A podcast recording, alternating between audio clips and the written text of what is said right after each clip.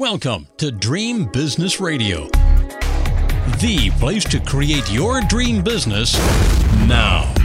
Get ready for some inspiration, some encouragement, some proven business building strategies, and a couple of new ideas that you haven't even thought of. It's time to leave slow and steady as she goes to the other entrepreneurs because this program is all about speed and fast results. And now, broadcasting from his floating home somewhere in the Atlantic Ocean, the dream business coach himself, Jim Palmer. Well, hello, everyone. This is Captain Jim Palmer, the Dream Business Coach. Welcome to another fantastic interview. I'm very excited about my guest. His name is Rob Greenlee. Let me introduce him to you right now. Rob Greenlee, Head of Partnerships at Voxnest and Spreaker, is a former EVP CTO at PodcastOne.com and former Content and Business Manager. Podcast TV at Microsoft's Xbox Live and Zune. I'm going to have to ask what that is. He currently hosts the Spreaker Live show, and I did listen to a couple of those shows. Pretty uh, informative as well as entertaining. That goes on at Wednesday on Wednesdays at 3 p.m.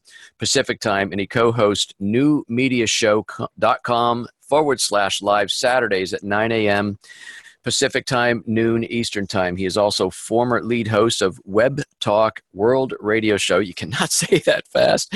Recognized as the first nationally syndicated radio show in the world to begin podcasting, September 15, 2004. Rob, that has to be one of the most tongue-tied bios with all the companies and names in there. How you doing today? Good, good. It's great to be here, James. Um, yeah, I mean it's it's been quite a quite a journey over the years um, working in the podcasting and kind of kind of radio business. And my my on my resume or my my bio is getting a little long because I've been in it for a long time. It's been it's been like 17 years since I started my uh, online radio show, and then um, 14 years in podcasting. So you can imagine can be lots of changes over those years. so 17 years ago, what were you doing that caused you to start an online radio show? Well, actually, I started on a on, on a broadcast radio station. Oh, okay. Uh, is what I did, and I just took that show and made an MP3 file and made it available online. That's part of my website back in 1999. So I was doing it very early, um, making um, audio available online. So and then over time just evolved it and developed it uh, built syndication strategy to to um, online and offline so i was on as many as 15 broadcast stations on the xm satellite radio network for a couple of years with the show and then uh, was really focused on building the online distribution part you know working with live streaming platforms and also just making my show available off of any downloadable uh, platform that was out there too that were precursors to podcasting. So back in the early days, there, there were ways that you could do something very similar to podcasting um, back before podcasting officially started. So I was involved in in all those platforms, making my show available. Um, so you know, I've got a long long history in the medium, uh, and podcasting is just kind of the the latest chapter in 99 or the 2000 timeframe did anybody know what an mp3 was or, or was my yeah i mean but back back in those days uh, there was a service called napster and that, that was very focused on right. um, kind of pirate distribution of music and so that was a big thing back then people were sharing uh, music files on napster and up, upsetting a lot of people in the music business at the time um, but but the whole sharing of MP3s uh, really started in the in the late '90s, and and people starting to do that with uh, radio shows too. It it was kind of a new thing, um, but it was something that was growing and developing, and and people were downloading MP3s off of my website and playing them later. They, they weren't terrific quality or anything like that because people's bandwidth was pretty limited because most people were connecting via modem connections back then, the 56Ks or the 28.8 modems. So content was flowing rather slowly back then, James. Every third word had the little spinning thing come yeah, up. Yeah, exactly, exactly. Oh my gosh! but, but, people were starting to to consume content that way more and more. So, and th- that's why streaming platforms were really popular back then because it would basically drip the content to the listener versus what we have right now is like a fire hose, right? exactly. So when did you get into, um, I mean, quote unquote podcasting? I mean, it seems you were you were I don't know, revolutionary or certainly a pi- pioneer in that effort of streaming online for free. I remember that whole Napster thing that blew up. Wasn't there like a giant lawsuit? And aren't Yeah. they Oh, yeah. today? exactly they got they got shut down and in a lot of trouble because they were they were distributing copyrighted content uh, Right. online and that wasn't a cool thing to do uh, back then and to some degree it still isn't but uh, but yeah i mean it it was a very um, very interesting time uh, with the the evolution the development of the world wide web and the internet and how people were consuming content so it was very early in that game and was really just pushing the envelope on it myself from a marketing perspective. I'm really a marketing guy. Uh, and was just uh, created a show talking about the World Wide Web and the internet. So it was really meta, and it's very similar to what I do today because I do most of the podcasting I do today is talking about podcasting. so, so it's very similar to what I was doing in the early days, where I, I was using the digital medium of the internet and, and the web to talk about the internet and the web. So, anyway, it's yeah. are- do you do a lot of speaking, Rob, at different events or, or Yeah, I do actually. I I'm on panels all over the country. Uh, actually, I'm doing a session at the Gen Summit in uh, Lisbon, Portugal, coming up here next month. Uh, talking to a big group of journalists, so talking about how they can use podcasting to spread the word of um, of what they're doing uh, around journalism. So there's there's there's a lot of opportunities out there. A lot of people want to learn how to use this medium, even though it's almost you know it's 14 plus years old now. It's not it's not really something that's new. It's just something that uh, has taken many many years for people to integrate it into their content creation um, kind of processes and big companies and small companies are getting into podcasting and because it's it's kind of the the cool thing to do now and but it's been around for a long time so in 2004, was that like the first, I mean, is that when they came up with the term podcast? Who I don't even know who did yeah that. but- correct that's Okay. yeah i was actually created by by a combination of people that created kind of the podcasting medium at the time dave winer who was the inventor of of rss uh, and and a technologist and mr adam curry who's a former mtv dj he actually was the one that created the first what is called podcatcher software Hmm. uh, that, that enabled episodes to be uh, transferred into out of an RSS feed or an enclosure tag in an RSS feed, which Dave invented, and then and then a fellow by the name of uh, Ben Hammersley wrote an article for the Guardian talking about uh, audio online, and I, my show was actually mentioned in the article as well back in those days, and uh, because I was making my my show available as an MP3 file. Uh, and he started to come up with these new terms to describe um, audio online, and you know, like uh, like audio blogging or uh, podcasting. He started listing off these potential names in this article that he wrote for the Guardian, and he's now credited with you know because one of those words that he put in his article was podcasting. Um, because back then people were listening to a lot of uh, audio content on iPods. Uh, so that was kind of a big way that people consume music back in those days, and and spoken word audio started to come on the scene, and it was a revolution of sorts. Um, on the front page of Wired magazine was a picture of a of a bullet going through a radio and uh, talking about in a whole article on podcasting. So it kind of gives you a little bit of a perspective on where that medium has come over the years and and back in those days, people didn't run any advertising in podcasting. It was a very much of a, of a uh, rebel, um, stick it to the man medium, is what it was. so, so there was a lot of content being created, and you know, if you were running advertising in your podcast at that time, you were like, you know, not doing the cool thing. You know, it was not cool to run advertising in podcasts, but things have changed after 14 years. Now it's pretty cool to run advertising in your podcast. Yeah, it was probably very much a grassroots, um, kind of like I, I remember. I think it's probably pretty true. Remember those people that used to broadcast on some barge somewhere right off the coast? Pirate radio, right? It's Yeah, that, right. That whole same kind of concept, right? And I think that's still happening to some degree even today. You know, I think uh, there's people that are broadcasting into countries that have limited media uh, exposure. It's it's uh, yeah. I mean, it's it's the backbone of what podcasting was at the very beginning. Was something that was trying to stick it to the man that was controlling the message and we were going to break through and that's what adam curry kept doing you know, uh, on the podcast that he had uh, back in those days, was uh, trying to make this a rebel medium, you know, to get people excited about it. Yeah, you know, um, I started my podcast in 2012, and back then I thought, man, I'm really late to the party. But when I think of today, the volume today, even compared to 2012, it was still, I guess, fairly early on anyway. But yeah. today, do you have any idea, uh, Rob, how many podcasts are started each week or month, or are there any stats? Yeah, like it's about. Uh, it, this past January, the the number that I heard from Apple that it was close to six thousand new shows came into the to the market just in the month of January. Wow! And then, but on on average, it's between fifteen hundred and two thousand new shows every month.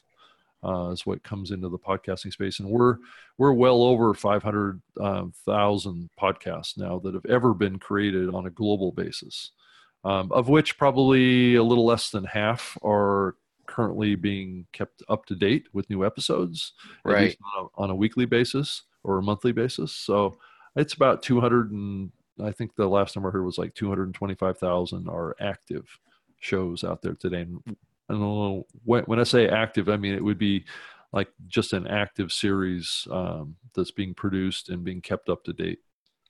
So who who is starting them for the most part? Entrepreneurs, or I mean, is that I mean, it's a, it's a great marketing tool. Is that is that? do you have any idea about that? It's it's the whole spectrum, you know, from just a person that wants to talk about a passion topic and pulling out their their laptop and getting a USB microphone and recording some audio, all the way up to the biggest media companies in the world producing, you know, like the Wall Street Journal or the New York Times or uh, these big media companies that are in even NBC Universal is uh, I think they're coming out with like a hundred podcasts. So I mean, it goes the full spectrum, and that's what's really interesting about the podcasting space is that it's it's basically leveled to some degree anyway, and this is where it came from. It kind of leveled the playing field for people producing content into a medium. Uh, now, granted, it, it does tend to skew, you know, like the public radio side does tend to skew towards shows that are on the radio as well, which have a little bit of an unfair advantage compared to somebody that has a laptop in their bedroom and they're producing a show. It's a little bit more challenging to build audience uh, if you don't already have audience. Uh, so there are different layers of success that are going on in the medium, but fundamentally it's the same thing. So anybody can start a podcast, just like you or me or uh, your neighbor down the street. They can they can pull up a microphone and start talking and distributing it on a platform like Spreaker or um, Libsyn or a whole bunch of other podcast hosting platforms that are out there. And you can be on the same playing field with the biggest media companies in the world. What do you think the future and, and you know future in an industry like this is probably t- what's going to happen in one to three years, not back when I went to school, they used to say one, five, and 10 year plans. Forget 10 years. Who even knows what's going to happen? But what do you think is going to happen in the next few years? Is it just going to continue to explode? Is it going a certain direction, more live shows, or what do you think? Well, I think that you have to kind of look at it from a higher level view to get started with and, and where we've come from and where we're going today. I think uh, looking at what the history of the podcasting medium is, is that it's been growing steadily every year, like two to 4% in, in audience growth.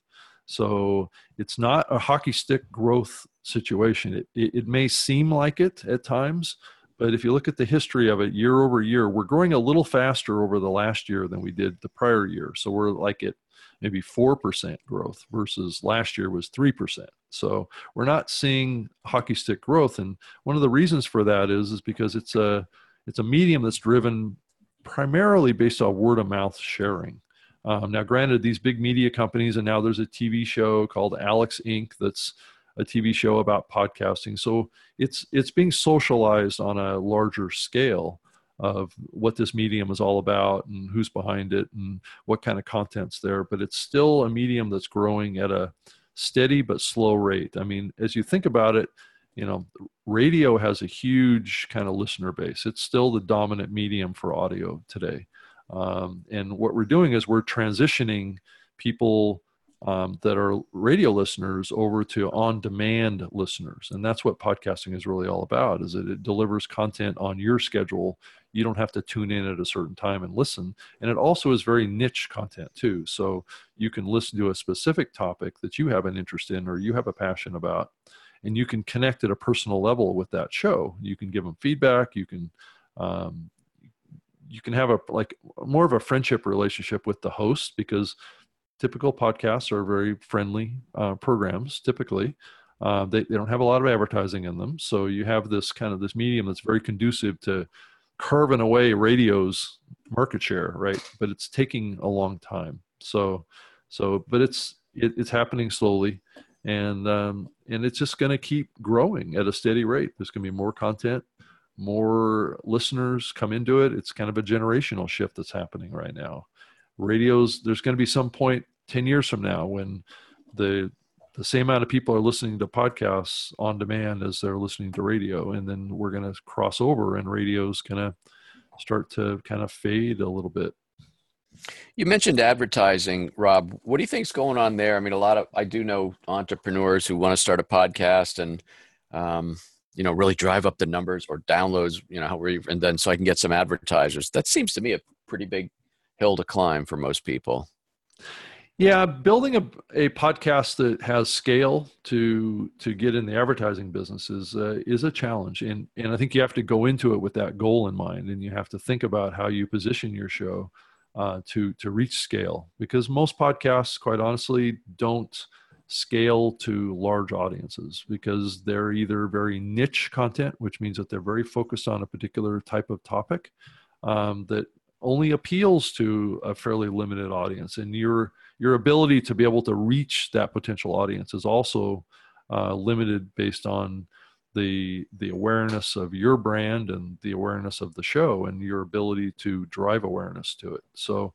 so oftentimes these shows grow very organically and but it's it's certainly a you know a medium that has a lot of uh, power in the market as you look in the future and that's that's what i'm excited about do you um, consult or do you advise people on on that area like advertising and revenue or yeah i mean Spreaker, Voxnest, we're we're we're all in on the uh, kind of monetization strategies around advertising and in podcasts. Um, so we're we're, we're developing technologies to do what's called dynamic ad insertion too. So you could basically replace ads in your content across all your archives and in your current episodes. Uh, so we are all about trying to make monetization an important part of um, of the content creation experience because a lot of people want to you know quit their day jobs or they, they want to just do podcasting full time and uh, you know now more than ever that's that's becoming more and more possible. Um, but it's it's also a much more competitive landscape too. There's a lot of shows. Um, there's some concern of scaling audience um, to podcasting, and and I think that the industry itself needs to really focus in on that. Is how do we keep growing the audience side of podcasting as the content side grows? We have to be able to supply those shows with listeners. That's the that's the bigger goal. right, and I know I'm I'm assuming you'll agree with me, but correct me if I'm wrong. The vast majority are are reco- pre-recorded, produced shows. But is is live podcasting is that becoming a trend as well?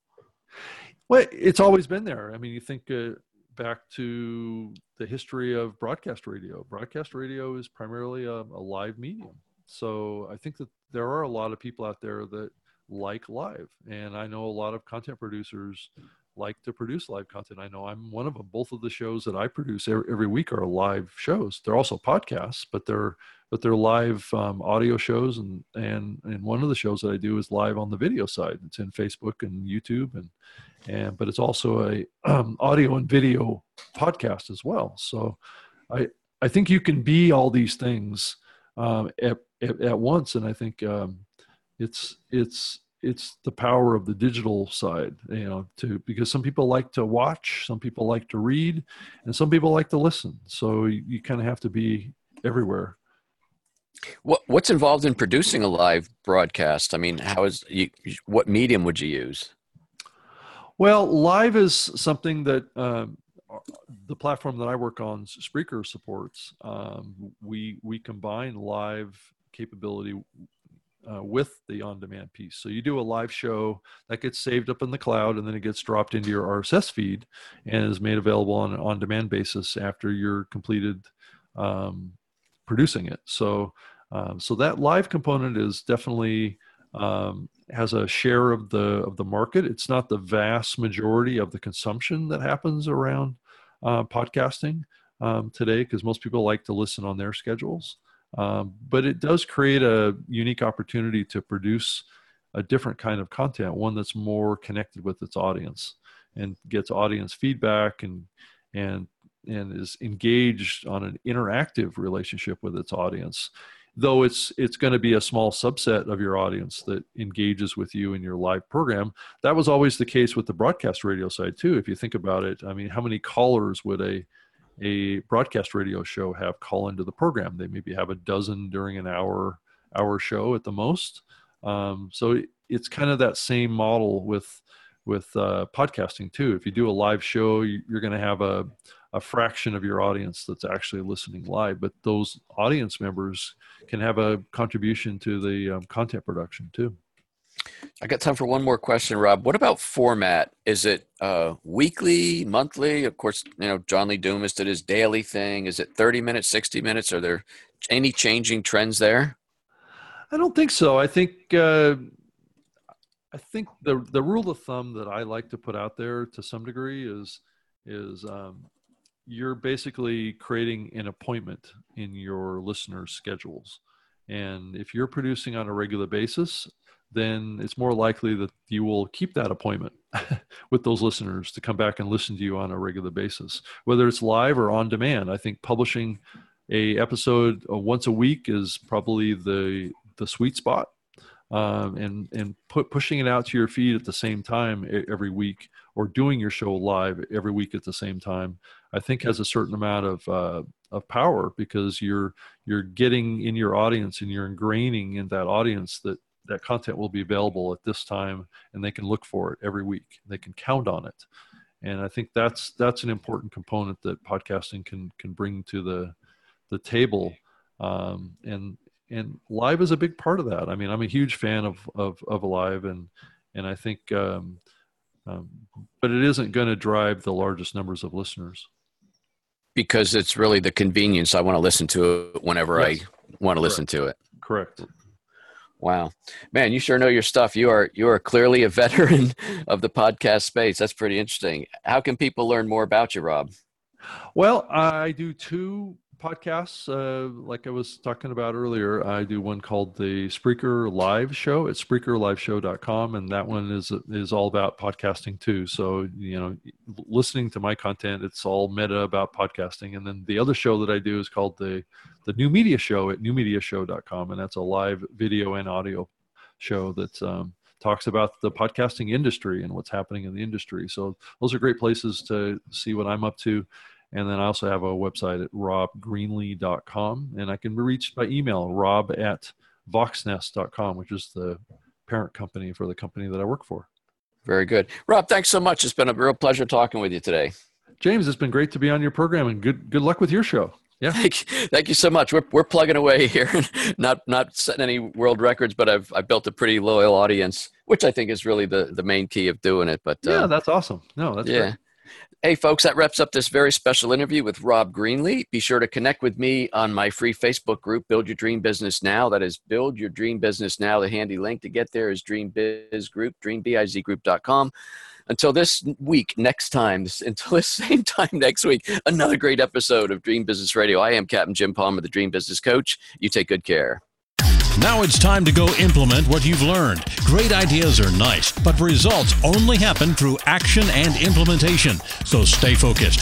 Kick all distractions to the curb. Sleep a little less if you have to. And create your dream business now so you too can live your dream lifestyle. To learn about building your dream business, join Jim's free Dream Business Facebook community at dreambizgroup.com. That's dreambizgroup.com.